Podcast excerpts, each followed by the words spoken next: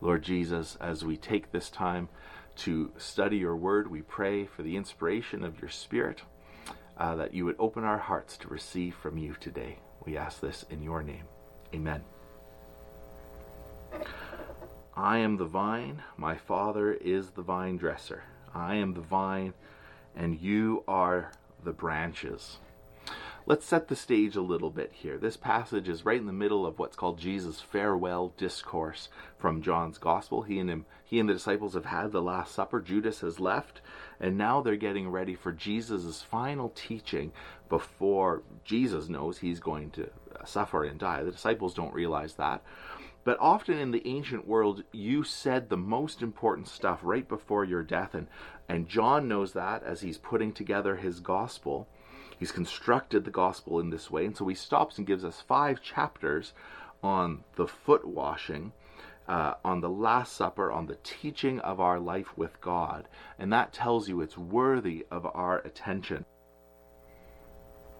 So Jesus says, I am the vine, you are the branches. He's using a, a vivid word picture to describe our relationship with Him that uh, both for his disciples, but for also for us today as believers, we're meant to be connected organically to Jesus and actually abide in him. And we'll come back to that in a moment. But there's another theme that I want to touch on here that's worth noting, and you've probably heard me say time and time again that uh, to really grasp the New Testament, we need to understand Israel's scriptures. And in the Old Testament, the vineyard was often a symbol used for Israel. They were God's covenant people. Uh, and so I want to read a passage from Isaiah 5, verses 1 to 7, where uh, God, this is God speaking. Yahweh describes his beloved Israel as a beautiful vineyard. Now, this is Isaiah 5. I'm going to read verses 2 and 7. It says, He dug it and cleared it of stones and planted it with choice vines. He built a watchtower in the midst of it and hewed out a wine vat in it, and he looked for it to yield grapes. For the vineyard of the Lord of hosts is the house of Israel and the men of Judah are his pleasant planting. He looked for justice, but, behold, bloodshed. He looked for righteousness, but behold, an outcry. And so God plants the vineyard, and the vineyard is this picture of Israel, of his covenant chosen people, and he looks for it to produce its fruit, but it doesn't produce the fruit he's looking for. He's looking for right relationship, for covenant faithfulness, for, for justice and righteousness, and instead doesn't find it. You may remember this when Jesus uh, goes um, to the temple and uh, meets sees the fig tree on the way. Right? We, I remember we preached on this, and and so he he basically curses the fig tree because it doesn't have figs, and then he goes to the temple and shuts down the worship and the, all the procedure in the temple. And basically, the analogy is that uh, the tree and the temple, uh, the tree has lots of leaves, the temple has lots of activity, but neither are producing fruit. God is looking not just for a, a busy spiritual life, but actually the fruit of abiding in Him. Um, there's no real fruit there. Our lives can look like this, and we can have lots of leaves going on, right? We can look very healthy and successful on the outside, but if we're not abiding in Jesus, if we haven't given our lives to Him, there's no fruit of living in the love of God. And so in Isaiah um, and in Jesus with the fig tree, what happens is Israel has failed in their covenant with God. The result is a divine judgment. And that's what's going on as Jesus says he's the true vine. Uh, he is inviting us to connect organically to him, to find our life and our hope in him. And if we don't connect to him, we will wither and die. We will not be full of life at all. If you want to be with the one who is faithful to God, here he is. It's Jesus.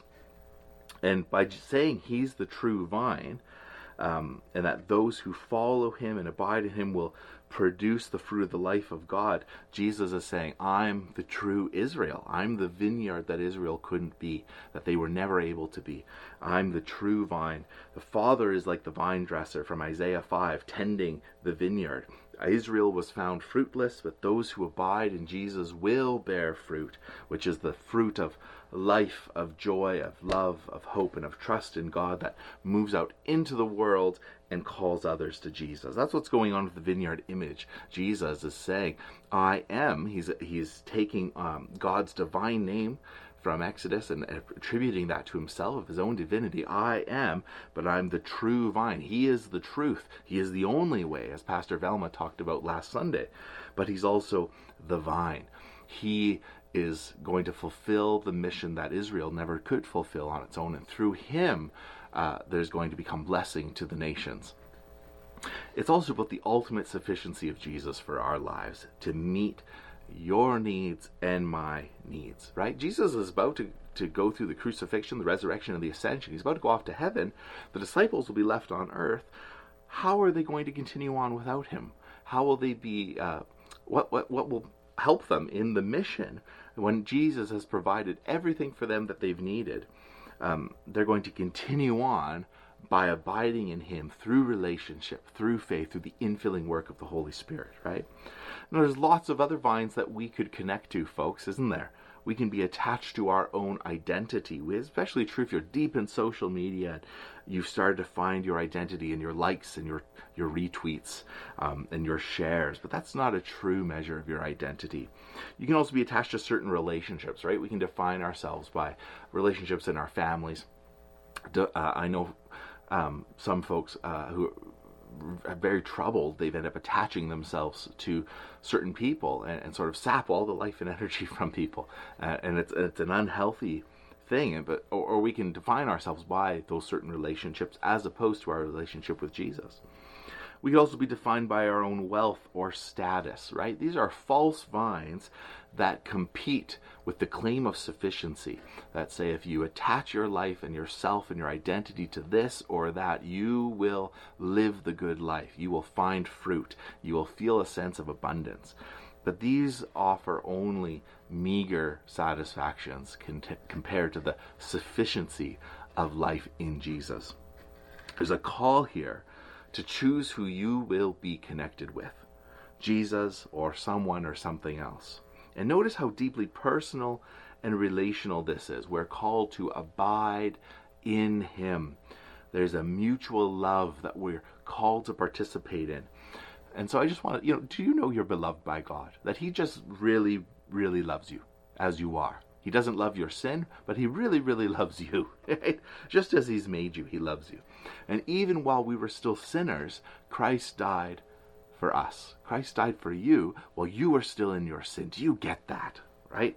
It's not based on what you've done or what you haven't done. God didn't evaluate your performance and then choose to love you or not, right? So think about what happens at Jesus' baptism. Jesus, before he does any sort of ministry, any sort of healing, any sort of teaching, God just announces his love over his son. You're my beloved son in whom I am well pleased. Our, our identity, our belovedness in Jesus is not based on what I do for him. I don't earn it. Right? You're beloved by God first. It's for you he died. It's sheer gift. And now, in response to that, I am called to uh, uh choose to abide in him and to live out my life uh, in obedience and in joy because of what he's done for me at the cross. And so my identity is not based in various roles I have. My identity is based first and foremost in who I am before God, and that is someone that He loves, and that's what God. Uh, that's what God tells us in Jesus. Is that the God you know? If you don't know that, uh, maybe you think, I want to know that God. You know, then then today would be a good day for you to become a Christian. God loves you and he calls you out of your sin and death and into new and eternal life. And that's what's being told here in the abide with me. It's about knowing God as the source of our being and our hope. And it means continuing on in a daily personal relationship with God. I uh, well, so what are the implications of this, right? We're told to abide in Jesus. I have this bizarre thing that happens with my phone. Um, when I try to plug in my phone, uh, it's a whole it's a whole ordeal. I have to it's really I have to I plug it in and I know it won't work. I, I, always have to plug it in and then flip the thing and plug it in again. And then hold it slightly. It's ridiculous. Hold it slightly to one side to the left, and then it will tell me it's beginning to charge, right? Um, it, it just doesn't work well unless I kind of do all this stuff um, to then connect to the source.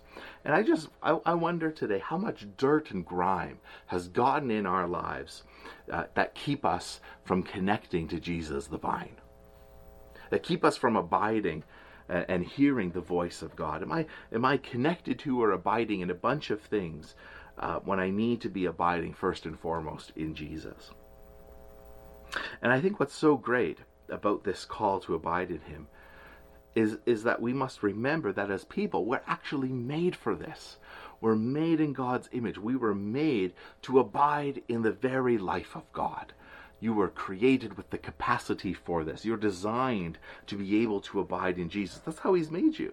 And when you come to Jesus, you don't just get your sins forgiven, though that's wonderful and that's great, but God wants to come and live in you by the power of the Holy Spirit. God in you, guiding your life. That's what salvation's all about. It's a new life in Christ. And of course, that's why Jesus uses the vine metaphor, right? It's an organic metaphor. Uh, you need to be properly attached to the source of life to, to uh, produce the fruit. Otherwise, pff, you're kind of done, right? Rowan and I went and, and pruned a bunch of trees in our yard. We clipped here and there in order to help them grow, right? And I love what it says here is God's ways are God's ways for us are good. It's to produce more fruit. That's God's heart for you. And that might mean trimming back some of your own desires and some of our own agendas that are not in sync with what God would want for us. Not in sync with who he is. What did Jesus say to the, the rich rich young ruler? Remember this? Jesus says there's a rich young ruler who comes and wants to follow him, and Jesus says, You need to sell everything you have and give it to the poor. Now, does that mean that everyone who follows Jesus can't own anything? No, no, no, no, no. Of course not. But Jesus gets right to the guy's heart. He's abiding in his wealth. And Jesus would say, You can't serve two masters, bud. You gotta you gotta make a choice, right? And for you it may not be wealth, it may be something else, something else that you abide in besides him. And Jesus will get right to the heart of that thing. And he wants to trim out whatever's there, right? So what about you? What's going on in your life that's maybe keeping you disconnected from God? Something that needs to be trimmed out, right? And the, and the invitation is to come and to abide in Jesus. It's simple as that. That's my message. Come and abide in Jesus. He loves you. He gave his life for you. If you want to know the one who is all sufficient for your needs and to see you through whatever is going on in your life, his name is Jesus. He's the true vine. He's the one who is the source of life and hope for us. And He's the one who calls us uh, to abide in Him even today. And so I want to close. That's my last sermon for you. Um, I want to close with that that message uh, to abide in Christ. This summer, abide in Christ. Every day, choose to put God first in your life. Take the time to connect with Him, to read His Word, to be in prayer, to seek the fellowship of other Christians who can encourage you in your walk. Don't, uh, there's no kind of Lone Ranger Christian call in the Bible. We're called to live this out together. Abide in Christ, in no one else. My soul is satisfied in Him alone. Would you pray with me? Jesus, we just thank you for all that you have done for us and your great love for us. And Lord, we pray that as we uh, head into this summer, as summer comes, as I go on this sabbatical, and as our, our church family continues on, um, lots of projects on the go, different ones preaching, but Lord, at the end of the day, our heart is to abide in you. That's our, our mission and our goal is to be found abiding in you, Jesus, and inviting others to come and to abide in you. Lord, I just pray right now for my friends. If there's any here who are listening who feel they've been plugged into something that's not of you, plugged into someone other than you, something other than you, and they just say, Today, I want to abide in Jesus. I want to abide in Jesus. Lord, would you come and do that work in our lives, setting us free from sin and death and making your home within us as we repent and believe Jesus, you come and, and, and begin to clean out our hearts, forgive our sins, and set us free. Lord, would you do that work in each of our hearts, in our lives, in our families, in our marriages? Lord, we want to live for you. We want to uh, be found faithful and fruitful. We want to uh, encourage and be a, a, a those who um, speak the life and love of God in our neighborhood and in our city. Lord, I just lift up this church family. You know that uh, each one is dear to you. Lord, may they know that uh, they are beloved and that you uh, love when we take the time to abide in you as the source of our life and being. Lord, bless each one today who's taken time to uh, join in on this service.